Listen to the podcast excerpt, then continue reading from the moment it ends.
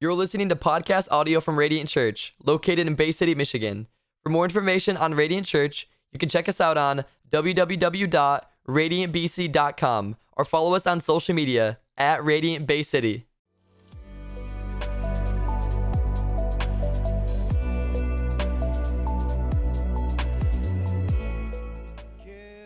Radiant Church. If you're new this morning, welcome. My name is Marco, and I am the lead pastor of Radiant Church. Thank you for making Radiant a part of your awesome weekend, I hope. If you're watching online, thank you for tuning in. Leave us a comment, share this video on your newsfeed. That helps us so much to get the word out. Before we get into our message today, I want to give you and offer you just a quick for future generations update for future generations is our building campaign. And uh, just this week, our construction site plans were officially approved by Bangor Township. So that is good, good news. So we went before the planning committee committee on Wednesday night, and they approved it unanimously.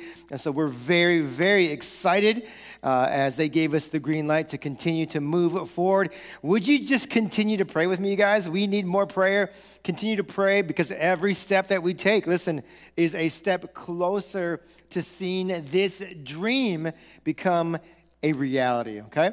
Well, today we are in part number five. This is our final installment of our message series entitled God Has a Name. God Has a Name.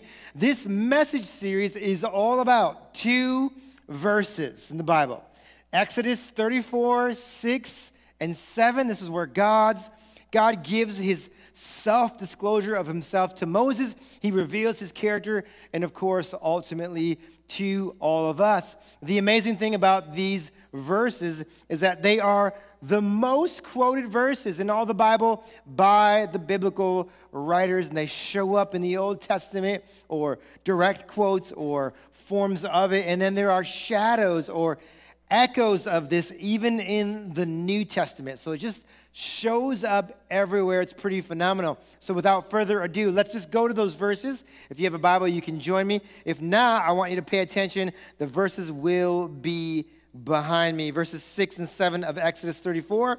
Here's what it says And he passed in front of Moses, this is the Lord, of course, saying or proclaiming, The Lord, the Lord, the compassionate and gracious God, slow to anger, abounding in love and faithfulness maintaining love to thousands, and forgiving wickedness, rebellion, and sin.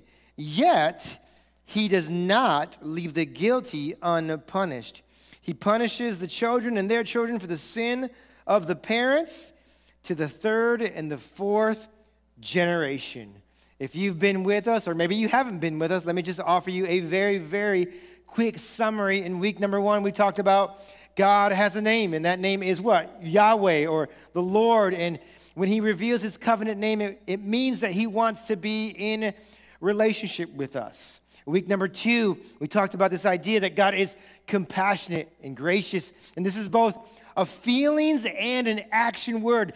God has these deep feelings for all of us as kids, but he also moves into action to what? To help, to save, to rescue, to be the God that we know him to be. In week number three, we talked about God being slow to anger.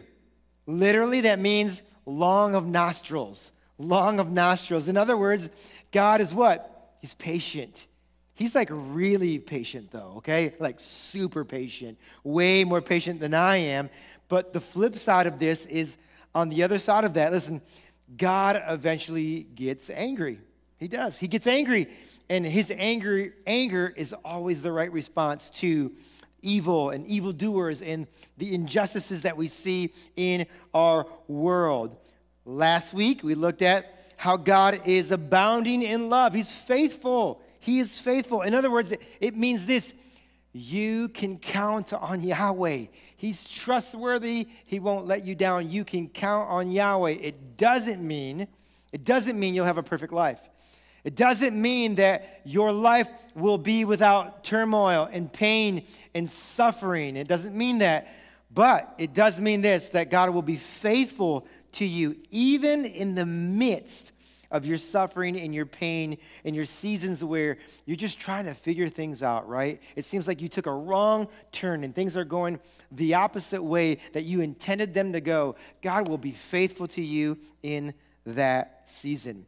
Today, we're going to deal with all of verse number seven. Now, there's a lot here. I have a lot to unpack, so I need you to just kind of buckle in, all right?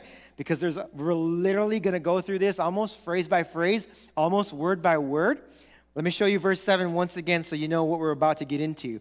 Here's what it says Maintaining love to thousands and forgiving wickedness, rebellion, and sin, yet he does not leave the guilty unpunished. He punishes the children and their children for the sin of the parents to the third and fourth generation. What? What is up with that verse? Wow, you might be reading that and you're like, okay, wait a second. Are my kids doomed because of my sin? Well, yes and no, but we'll, we'll get there. Maybe some of you are like, wait a second, Pastor Marco, stop, time out. Two weeks ago, three weeks ago, whatever it was, you told us, it says there that God is compassionate and gracious. So, how is it how can it be compassionate when it looks like God's about to go all MMA on us, okay? Or all MMA on our kids? What's up with that? Well, we're going to answer that question and then much, much more. Before we do that, can we just take a few moments to pray and ask the Holy Spirit to just open our hearts and our minds to be receptive to the teaching of His word today? Let's pray. Father, we love you. You are good. You are merciful, Lord, and we just give you praise. And we thank you as Adam kind of led us in this morning, this song of thanksgiving, God. And our hearts are full of, of gratitude as we come together, Lord, as we worship you and listen to your word. And we just ask that you do the work that we can't do. God, we need you to open blind eyes and unlock deaf ears. Father, by the power of your spirit, we need you to soften our hardened hearts, God, because sometimes our hearts become hardened because of life's difficulties, because of the pain of life, God, the letdown of life. Lord, we need you to break up fallow ground, as Hosea talks about in chapter 10, Lord. Break up the fallow ground of our hearts, God, so that we might leave changed and transformed, God, to be to look more like your son, Jesus Christ, God. We love you and we um, uh, we just ask that you just draw men, women, and children to you, even right now, God. Even in those classrooms, God, that our kids are learning in. Lord, would you draw your children to you, God? We pray this and we thank you for it. In Jesus' name, all God's people said, Amen. Amen. Okay, so we're going to deal with verse number seven today. Now, uh, church, let me just kind of open uh, the gate by saying two things, all right? Two things to kind of set the table, set the foundation for where we're headed today. First, number one, okay, that verse, verse number seven, doesn't mean what we think it means from a glance. It doesn't, at least not in our English translations. I'll get to that later. I promise. More on that later. Number two, or second, I want us to remember because Jesus took the scripture seriously, so should we. Because Jesus took the scripture seriously, so should we. What does that mean? That means this. That means that we don't have the freedom and we're not at liberty, listen, to to kind of like, you know, pick the verses that we like, the ones that we want to command, and just shove out, just reject the other verses that don't fit with our modern way of thinking. They don't fit with you know, secularism or our Western, you know, context that we live in here. We need to be careful that our theology of God is not just this idea of a little bit of Bible, like a couple verses here and there, in a whole lot of what? A whole lot of our feelings, you know what I'm saying? A whole lot of our bias, a whole lot of Western progressivism, a whole lot of Western uh, uh, ethics, all of those things. We must be careful, listen, that we're not combining all those things, that our theology of God is not just a conglomeration, right, of a little bit of Bible and a mishmash of everything else. If we do that, here's what we're going to do we're going to form a God who's a figment of our imagination. Now, how can I say that? What do I mean by that? Well, we're going to form a God who's a figment of our imagination, and we know this because why? Because God will look just like us. God will look just like us. He'll talk like us. He'll think like us. This God that you form, listen, in your own head, listen, He'll never disagree with your lifestyle. He'll never have a problem with the way that you're living your life. Why? Because you just may have formed a God in your own image. And so, what we must do as we open up our hearts to verse number seven, which is like at first, like it seems pretty difficult, right? We must insist to look at Scripture to learn who God is, not our feelings, right? Not what's popular, not Western ethics, okay? Not all those things, okay? And here's what we discover along the way Yahweh might not look like the way you want him to look like all the time, okay? But here's what we discover. As we see God's true character, we realize that who God is is so much better than who we wanted him to be. He's so much better than who we wanted him to be. The God that you come up with in your own head, that you contrive in your own, you know, little heart. Listen, the one that we see in scripture, that God, he is so much better than we expected. And so that's the reason why we need to lean into what Scripture says about who God says He is. With that in mind, okay, let's begin to take this section by section or phrase by phrase, okay? You guys ready? Let's do it. All right, let's do it. Here we go. Maintaining love to thousands. Okay, so if you were here, I started to talk about this last week. Maintaining love to thousands, okay? That Hebrew word, you might remember, is the word chesed. It shows up all over the place in the Old Testament, like I think hundreds of times, okay? It refers to God's what? Covenant loyalty. God's loyalty. His faithful loyalty to us as believers, to those who call upon the name of the Lord. And that word maintaining, though, in the Hebrew, is the word natsar. And natsar means this to protect, to watch over, or guard. Now, listen, I'm going to do a lot of this today, but I promise I'm going to put all the pieces together for you, okay? We're going to put it all together. This is the idea here when it says maintaining love to thousands. It's the idea that God, what? He watches over, He protects, He guards His loving faithfulness over us. He guards that covenant loyalty over us, and that is really good news. Let me just give you a couple of examples. And while I do this, I want you to notice, I want you to pick up. Here's what you're going to hear, here's what you're going to see echoes of Exodus 34. Let me show you. Psalm 40, verse 11. Psalmist says this Do not withhold your mercy from me, Lord. May your love and faithfulness, do you see it again, right? You see those ideas? Love and faithfulness protect me, natsar me. There's that word showing up there. Psalm 61 7. May he be enthroned in God's presence forever. Appoint your love and faithfulness. There it is again. To, natsar, to protect me. So God is protecting his covenant love for us. And this is, again, really good news. Now, uh, his, he maintains his covenant loyalty to thousands. Now, some of your um, translations say to thousands of generations. There's a nuance there between some of those that have generations and those that don't. Now, we're going to get into that a little bit later, so that nuance is super important, okay? So just hold on to that because we will come back to that a bit later, okay? The point of this opening line here is that the scope of God's love, the scope of His, his loyalty towards us, His faithfulness is what? It's boundless, it's limitless, it's massive. This is kind of the idea that God's love just abounds much, it's unlimited. Let's push forward to the second part. Says this forgiving wickedness, rebellion, and sin. Forgiving wickedness, rebellion, and sin. I want to focus in on that word for a few moments. Forgiving. And sometimes we think, um, sometimes we think that this idea of forgiveness only shows up in the New Testament. Like it's a, like it's a new thing with Jesus. That is the furthest thing from the truth, though. That is wrong theology. We must abandon that. Because this idea of forgiveness is throughout the entirety of the biblical narrative. In fact, listen to this that word forgiving, or a word just like it, shows up 658 times in the Bible before Jesus.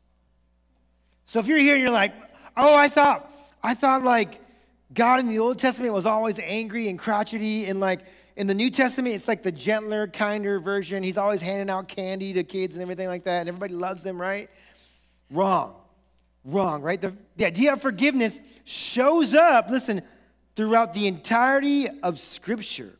The Hebrew word for forgive in the Hebrew is nasa. Here's what it means to lift up, to carry, to take away. That's what forgive means in the Old Testament. To lift up, to carry, to take away. Here's what we see. This is a beautiful picture of what we come to see, what we come to expect in who? In Jesus. John chapter 1, let me give you an example. John 1, I think it's 29, verse 29 or so. John the Baptist, right? He sees Jesus coming in the distance. And what does he say? He says, Behold, look, the Lamb of God. And then notice, notice this definition who takes away the sin of the world. This is a beautiful picture of what we see is coming in and through Jesus, the work of Jesus, the God who takes away the sin of the world. Let's look at that second part of the line forgiving wickedness, rebellion, and sin. I think it's noteworthy that the scripture mentions all three of these words. Like it could have just said forgiving sin, right? And that would have been good. That's like, okay, good news. Like that's good news for all of us. But what does the text say? Wickedness, rebellion, and sin. This is like the idea that this is covering the whole gamut of sin. And by the way, there's all kinds of sin, okay?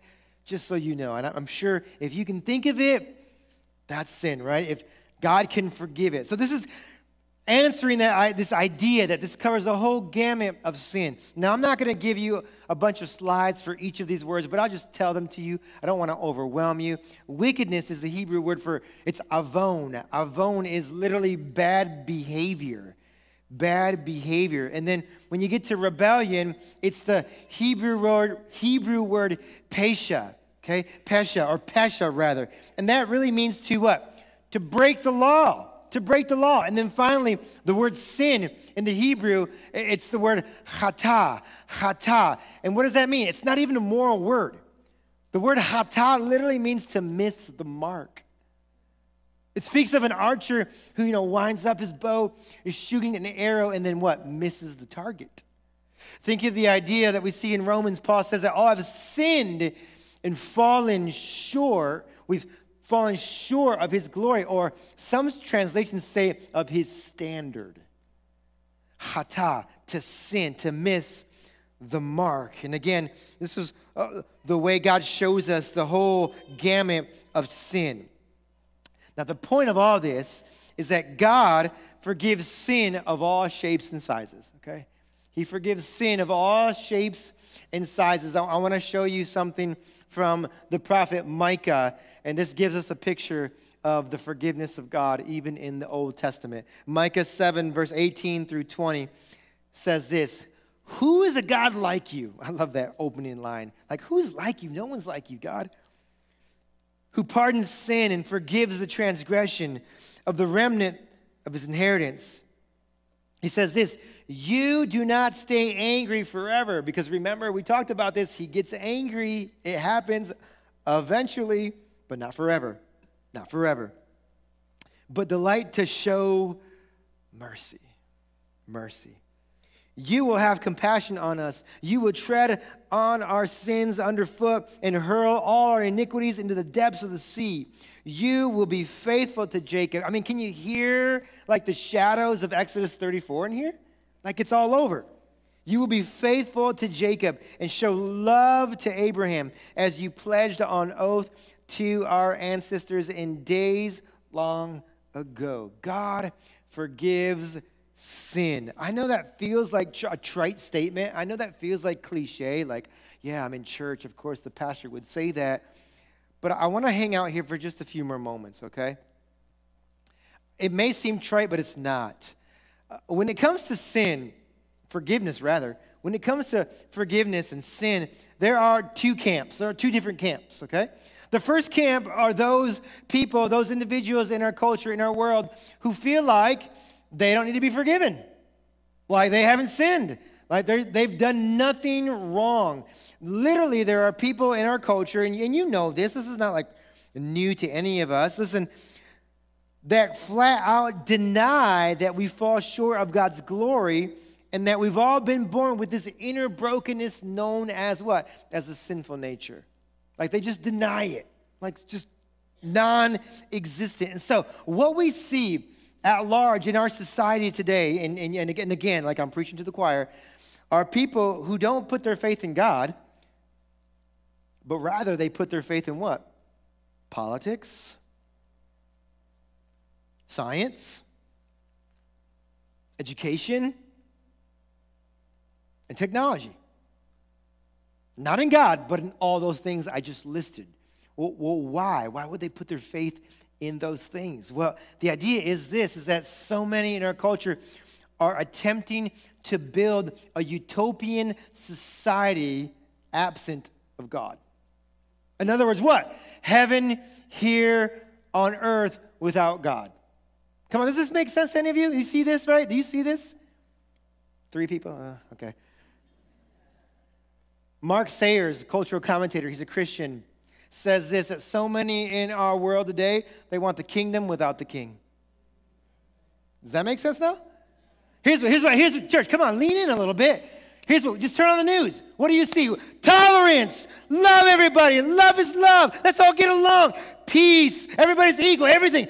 Oh, Jesus? No, I don't want that.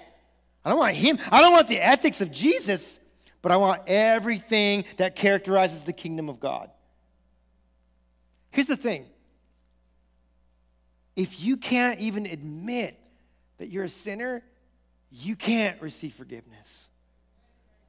And here's my thing, church, this is so important because, because I see this even in the church. It's like, hey, I come to church and I got, the, I got I get a little I get a little tingly feeling in my heart, like, ooh, that's something there. Ooh, ooh, right? And I ooh, feel a little bad, feel a little bad, but not too bad, but a little bad. Good word, Pastor, and then peace, I'm out. And then what? I mean, it's like, no, no, no, that's not reaching out for forgiveness, though. Right? Is we think that if we've heard something and it makes us feel a little, you know, tingly in the in the inside, butterflies, I mean, whatever you want to call that, we think, listen, that like that's good enough, but then we leave those doors and nothing changes. Nothing changes about the way that we live our lives, right? And we can't, for, we can't receive forgiveness if we're so busy blaming other people and we're not, we, we don't, God's heart, no matter uh, what the consequences are, they will continue to sin. And I want to remind you this morning listen, if we refuse to even admit that we're sinful, we cannot receive Yahweh's forgiveness. Forgiveness is like a gift, you guys. It's like you got to reach out. Like you got to take the box, you got to open it. And what? You, you got to receive it. You can't just be like, man, I kind of felt something there. But I'm out. All right, see you.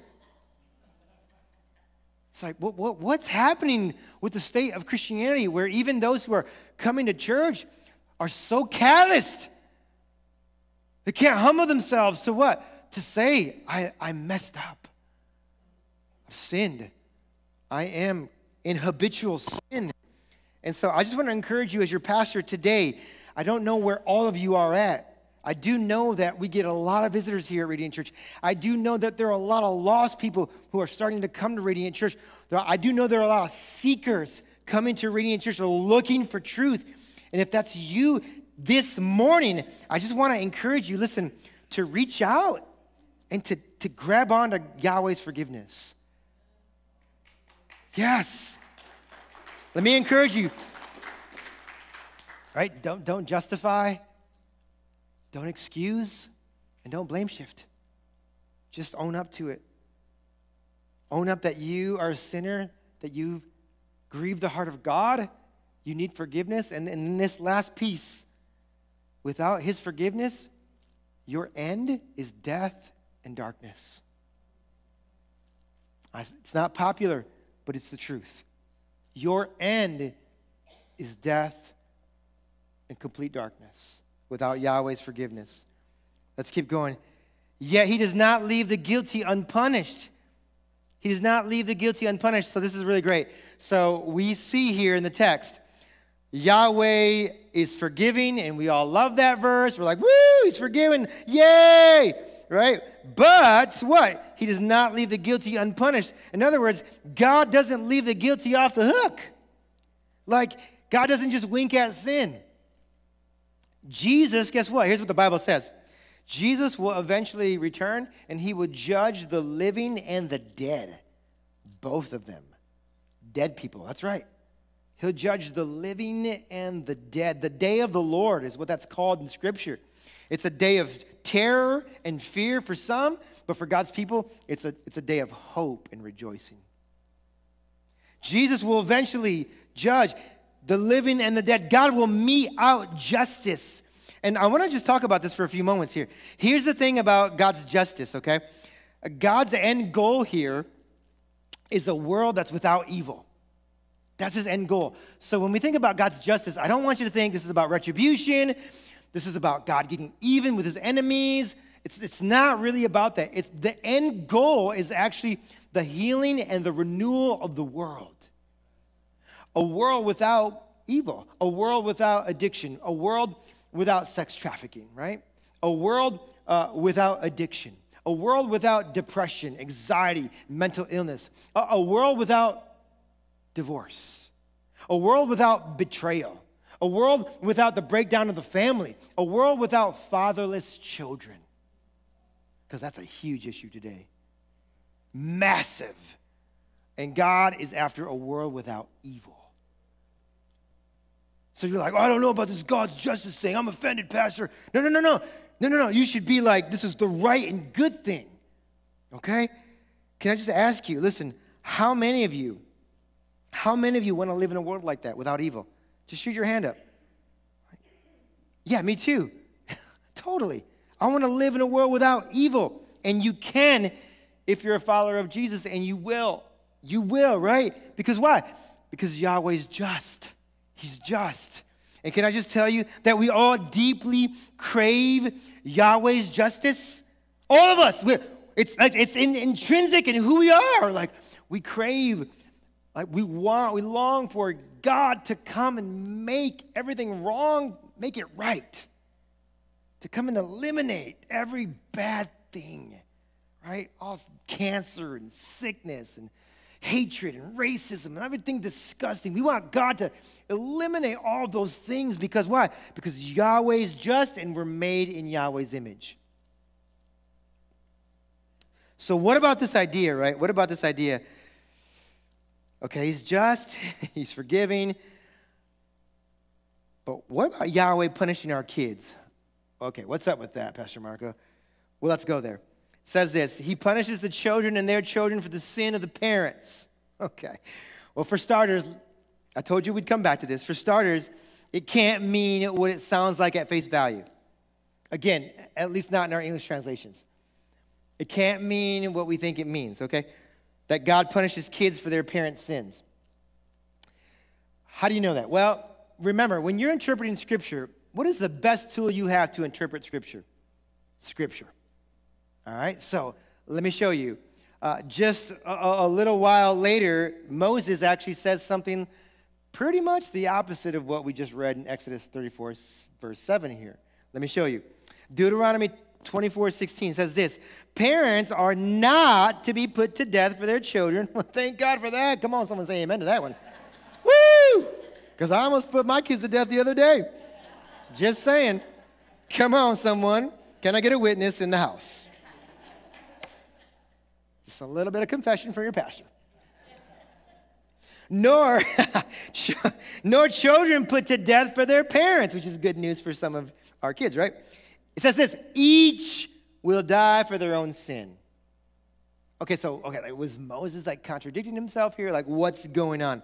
Well, let's look at also what Jeremiah the prophet says in Jeremiah 32, 18, and 19. And notice that when Jeremiah speaks, it's almost a commentary to Exodus 34, 6, and 7. That's nuts. That is the coolest thing in the world when a biblical writer will have a commentary on something else in the Bible. That is so, that is so cool. Anyways, here's what it says. You show love to thousands, but bring the punishment for the parents' sins into the laps of their children after them. Great and mighty God, whose name is the Lord Almighty. I think it's El Shaddai there. Great are your purposes and mighty are your deeds. Your eyes are open to the ways of all mankind. You reward each person according to their conduct and as their deeds deserve. So again, God's not like saying, okay, like, hey, your father jacked everything up, so. Okay, okay. what does this mean then? Okay, what does verse number seven, what is it trying to get at then? The answer is kind of layered, okay? So there's a few answers here. And I want to give you some ways to look at this, okay? Here's the first way. And I just want to say, it's about to get a little heavy right now, all right? Especially for the parents, myself included. Kind of layer number one says this the parents' sins, sin has consequences for the children's future, so we must take sin seriously. It's going to get heavy for a few moments, so just bear with me. Example A. Let me give you an example. And honestly, this is like, this is logical. This is the logical flow of the text, honestly. It's like, all of us would be like, well, duh, that, that makes sense, right? So let's just say mom and dad are, um, they got a meth lab in their basement. Okay? Eventually, mom and dad get busted. Cops come in and break the doors down, right? Machine guns and everything. And they're like, they arrest mom and dad. Mom and dad go to jail. Let me ask you a question, church. Who suffers for the sins of mom and dad? The children. The children. They're going to suffer for what mom and dad have done. Let's bring it closer to home, a little closer. I'm going to get up in your grill a little bit more. So just.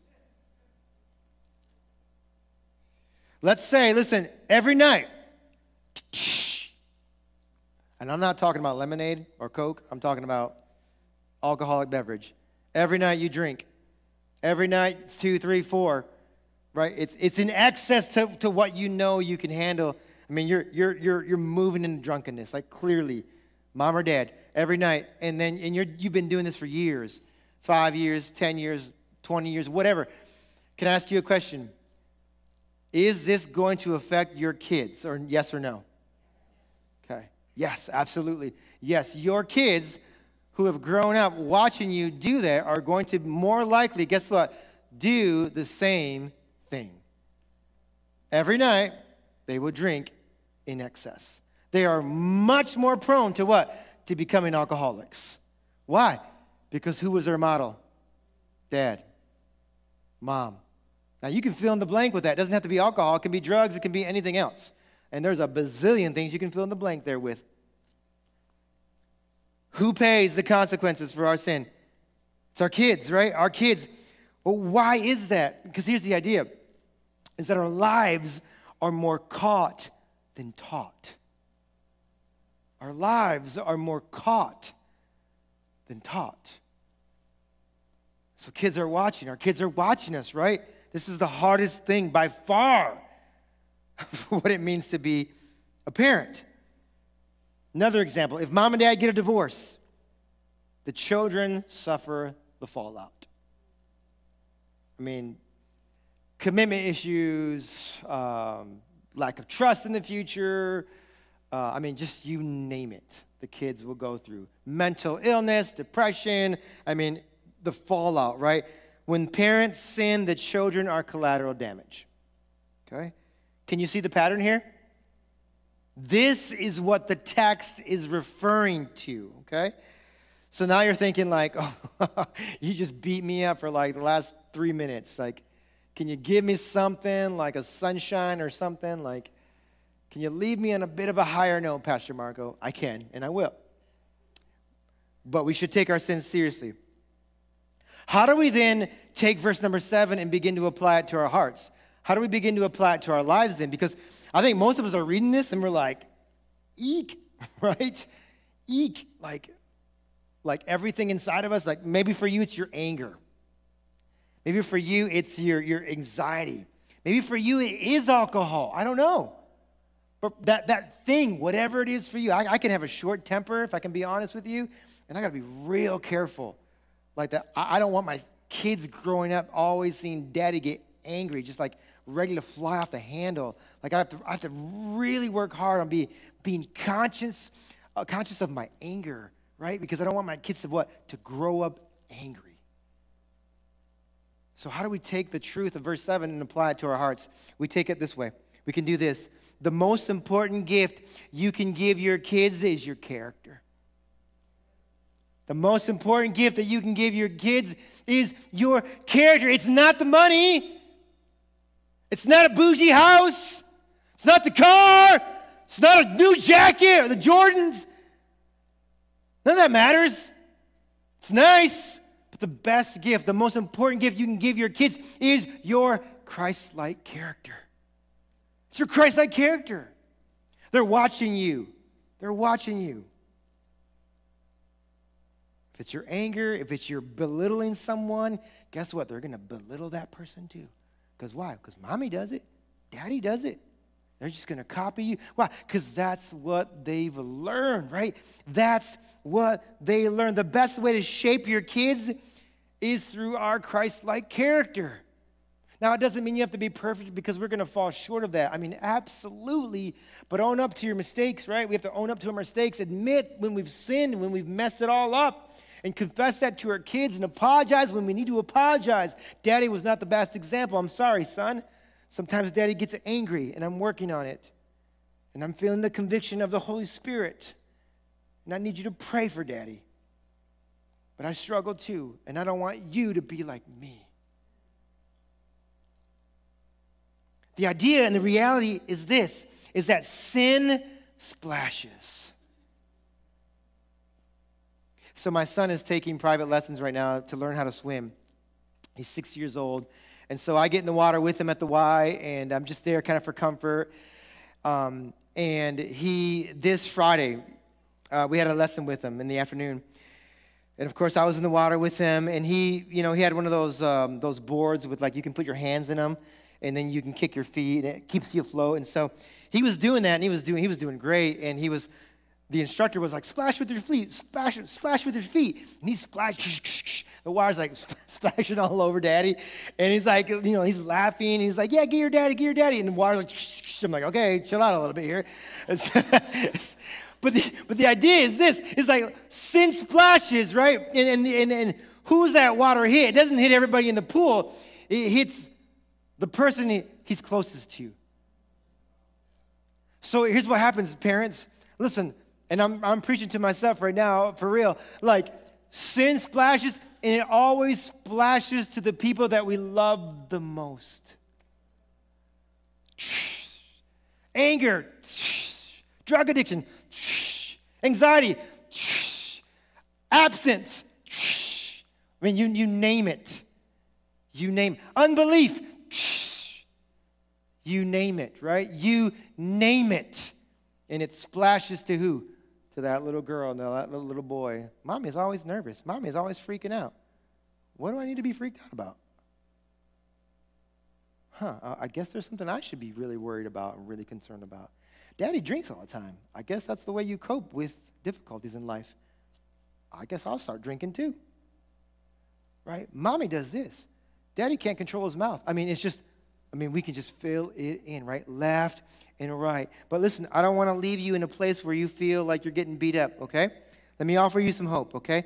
Sin splashes, yes, and it hits the people that we love most. But here, church, is the good news, and I need you to make some noise. Here's the good news you can break the cycle of sin. Come on. You can break the cycle of sin. You can. Yes, you can. You can. It takes thought, okay? it takes prayer, it takes intentionality, and it takes the power of the Holy Spirit. But listen, what was true for your mom and dad doesn't have to be true for you.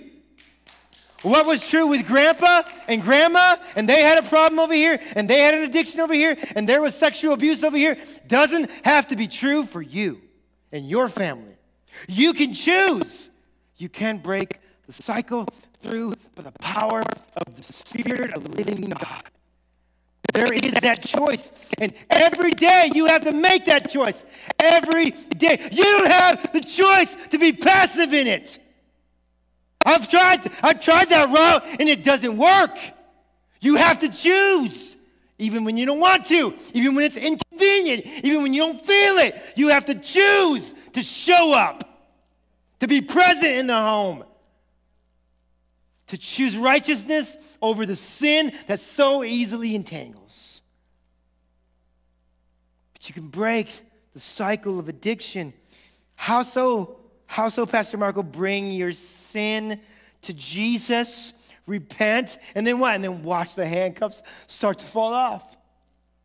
Watch the chains start to, to cling to the ground by not holding it in, not saying, well, I didn't do anything wrong. Well, well, it was my grandma who was like that. No, by owning up, by saying, you know what, I'm angry just like my dad was. I'm not present because my dad wasn't present owning up to it and bringing it to Jesus. And all of a sudden, what happens? Like, I mean, I can't, I can't wave a magic wand over you, but chains start to loosen up, right? And they start to fall off. And you, the more you do that, the more you choose, the more you show up and you choose righteousness. They, they, they get looser and looser, and, and eventually, right? What do you do? You break free. You break free. Church, I want to encourage you. You don't have to walk in the generational sin of your family. The next line leads me to this to the third and fourth generation. Now, this is a, just give me like two minutes. We're going to nerd out for a second. To the third and fourth generation. Okay, so in the NIV, that's what it says, generation. But in the Hebrew, there's no generation word there. I mean, you can even look it up in the interlinear. It'll say generation and nothing underneath it. So why is that there, that word there? Well, the translators put that word there for our sake so that we could understand. Hebrew scholars have this, they agree that there's something going on in the, te- in, in the text. It's this Hebrew poetic device. I don't quite understand it totally. But the idea is this is that in verse 7, whatever you put at the at the first at the end of the first part of the phrase, like generations, you have to put it on the last part of it. Okay? So let, let me give you an example so this will make sense. So you could say this maintaining love to thousands of generations, right? Dot, dot, dot, dot, dot. Punishes sin to the third and fourth. Okay. So there you've, you've used the word generation twice. Or, or you can just remove it. So it could sound like this maintaining love to thousands, dot, dot, dot. Punishes sin to the third and fourth. There's no generations there, okay? Okay, so where do we see this in Scripture? Well, let me show you again here. Exodus 20, verses 5 and 6. I know it's a bit nerdy, but it's important. Verse number 5 You shall not bow down to them to worship them, for I, the Lord your God, am a jealous God, punishing the children for the sin of the parents to the third and fourth generation, notice it's underlined, of those who hate me, but showing love to thousand generations, there it is again, of those who love me and keep my commandments. There you see the, the word shows up twice there because it's this Hebrew poetic device, okay? So, what is this saying to us then? What is this trying to illustrate? Here's what it's trying to illustrate it's trying to tell us, it's showing us that God is just. Yes, yes, He's just. But here's the good news, church his mercy is more weighted than his judgment. His mer- mercy, right, is more weighted than judgment. I want you to think of a picture of a scale. Okay, there's one behind me. Now, if you were to take that scale and on your right hand side, you place three or like three pebbles. Well, naturally, what's going to happen, right? It starts to go to one side, okay? You've got three small rocks there. Now, let's say on the other side, you pour a bag of a thousand rocks. That's the picture God wants us to see. That his mercy outweighs his judgment by a thousand. Is he just? You better believe he's just. Will he punish sin? You better believe he'll punish sin. But his mercy outweighs his judgment. That is incredible. Here's what James says James says this in the New Testament mercy triumphs over judgment. It's the picture of who our God is. Mercy triumphs over judgment. God has been and will be merciful to you when you repent. And if you're not following Jesus, listen, you can be forgiven if you choose to repent. That's amazing. But, but you still may be thinking, wait, how, how is this possible though? Because you both said that he punishes sin, but then he doesn't leave the guilty unpunished. Well, let me just put it to you like this Where do we see God's mercy and judgment connect in a beautiful harmony? Anybody? The cross. I heard someone say it. The cross. That's the place where we see the mercy of God and his judgment in one place, connected perfectly. Watch. Paul, Romans 3:25. He says God presented Christ as a sacrifice of atonement through the shedding of his blood to be received by faith. He did, he did this to demonstrate his righteousness, because God is righteous, because in his forbearance, he had left the sins committed beforehand unpunished. Okay, we get that part. He did it to demonstrate his righteousness at the present time, so as to be just and the one who justifies those who have faith in Jesus. It's a picture of the cross. Here's what Paul's saying He's saying that at the cross, it is an expression of Yahweh's mercy. In other words, it's his way of what? Of forgiving wickedness, rebellion, and sin. Exodus 34. But the cross of Jesus is also an, an expression of God's what? Justice. He did not, he does not leave the guilty unpunished. Again, Exodus 34. Those two what? Meet perfectly at the cross. At the cross of Jesus Christ. We can say it like this the, the reconciliation of God's mercy and justice in the death of Jesus is the ultimate expression of God's character. What does that mean? That means this that God doesn't wink at sin, but then who does he punish? Not me and not you, Jesus. Jesus takes our punishment. You mean God takes it out on himself essentially, his own son. So we don't have to pay the consequences. We don't have to bear the weight of our sin. And yet God is just. He's and the justifier. And we see it perfectly at the cross of Christ Jesus. What? He dies the death that we deserved. He lives the life that we could not live, which is a life without sin. This is why the cross of Jesus is such a beautiful thing. Because I can't think of a better way to, to end our series than saying, look at Exodus 34, 6, and 7, because it points to the cross. It's pointing to Jesus all day long. Like it's pointing to Jesus all day long. This is incredible. This is a beautiful way to end our series, right? And God punishes sin, but Jesus takes our punishment. He stood in our place.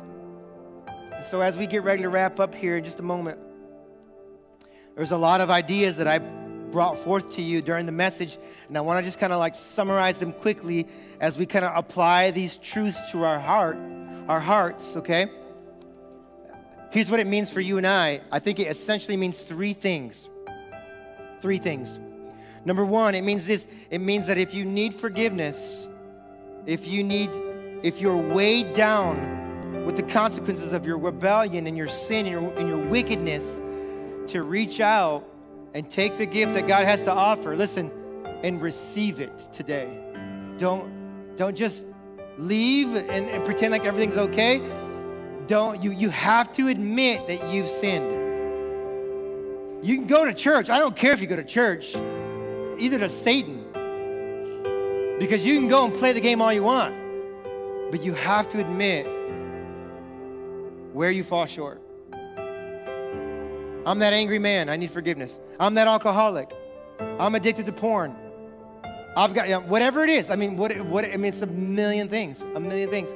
But you have to admit it to receive Yahweh's forgiveness. Number two, here's what this means. It, it means this. It means because you can be forgiven in Jesus Christ, you must also forgive others. You must also forgive others. You have to forgive because why? Because you've been forgiven. Can I just tell you right now? I'm going to be blunt. There's only two options. Number one, option number one, you hold on to bitterness and resentment, and it eats you away and it destroys your life forever. And you take it to the grave. Option number two, you forgive and find freedom. Those are the only options. That's it. There's no middle ground. Option number one, you hold on to bitterness and it eats you like a cancer. Option number two, you forgive and you find freedom. You experience His freedom and you leave room for what? The wrath of God. You leave room for what? For God to judge justly. And finally, number three, I think the, the, the third way we can apply this to our lives is this is, is again, you don't have to live with generational curses or generational sin patterns. You can break free from that today. You can break free from that today. Again, it's going to take thought. It's going to take a lot of intentionality. It's going to take a lot of prayer. It's going to take the power of the Holy Spirit. But you can break the cycle of sin in your family. You don't have to live with daddy's sin and mommy's sin. You don't have to live with grandpapa and grandmama's sin and their sinful habits. You don't have to, mom wasn't there for you. That doesn't have to be the case for you, though. Dad wasn't there for you, but that doesn't have to be your story, though, okay? Mom was a coke addict, but that doesn't have to be your story, though. Dad was an alcoholic, but that's not your story. You can break free from it today. Here's what we're going to do. If you're here and that's that's one of those three areas applies to you, right? You need you need forgiveness. You need to forgive someone else or you want to break the habit, the pattern of sin in your life. Here's what I'm going to do. I'm going to ask you to be brave. I'm going to count to 3 and I want you to stand up. And when you stand up, I want you to do this as a sign of your surrender, as a sign of your humility. I want you to stand up and I want you to lift up hands as a sign of surrender. So I'm going to count to three. And if that's you, if you're in one of those three camps or all three of them, listen, I want you to stand up and I want you to lift your hands in the air. And we're gonna, I'm gonna pray for you. And we're by the power of the Holy Spirit, we're gonna ask God to break chains, to bring forgiveness, and that you might find freedom. One, two, three. Go ahead and stand up right now if that's you. Don't be shy. Come on, begin to lift hands in the air. Don't be shy. Don't be shy. All over this room. Come on, first service, there's tons of people all over the room. Come on, you're saying, Pastor Marco, you're saying, more importantly, you're saying, Lord, I want to receive what you have for me. Come on, let's pray right now. Father, in Jesus' name, we thank you, God. We thank you, and we pray that forgiveness would flood this room, God, all across this room, even to the, those who are watching online, God. We receive forgiveness because we know that Jesus paid paid it all. He paid the penalty for my sin. Today, Jesus, we choose to forgive. God, we know we were hurt, we were used, we were abused, but we don't want to live with resentment. We don't want to live with bitterness. God, set me free. God, set us free today in Jesus' name. And finally, God, we pray, Lord, that today we would choose to break the cycle of sin in our in our in our lives, in our families' lives, God. Our mama story, our daddy story doesn't have to be our story. We break generational sin by choosing Jesus, by choosing to repent. Right now, God, would you bring freedom to your people? A few more moments. Come on. Even right now, you can begin to say, I, I receive it right now. I say, I receive your forgiveness, Lord. I receive mercy right now. I receive freedom, Jesus. Right now, all across this room. God, we thank you for the work and the power of your spirit that we would leave, listen, and not be the same, but changed and transformed and conformed to the image of Christ, God. So do the work that is pleasing to you, we pray. We thank you for it in Jesus' name. All God's people said, Amen, amen. Come on, let's clap our hands. It's good news today. Good news.